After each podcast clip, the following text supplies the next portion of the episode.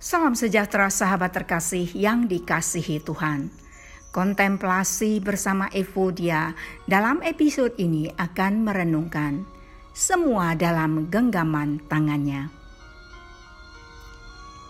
Sahabat terkasih, yang mendayung perahu kita berjalan di atas air.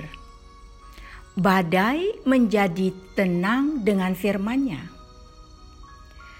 Semua yang kita lihat diciptakan oleh firman-Nya. Dialah Tuhan yang Maha Kuasa. Dia bersabda, dan itu terjadi. Dia menyebut bintang-bintang dengan nama. Manusia bahkan belum selesai menemukannya. Dia menggenggam seluruh alam semesta di tangannya. Segala sesuatu bergerak, bekerja, dan hidup melalui Dia. Lukas 8 ayat 24 mengatakan, Maka datanglah murid-muridnya membangunkan dia katanya, Guru, Guru, kita binasa.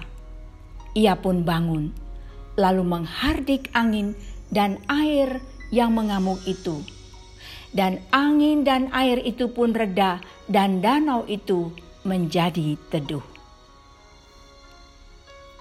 Sahabat yang dikasihi Tuhan, kita melayani Allah yang menguasai alam semesta.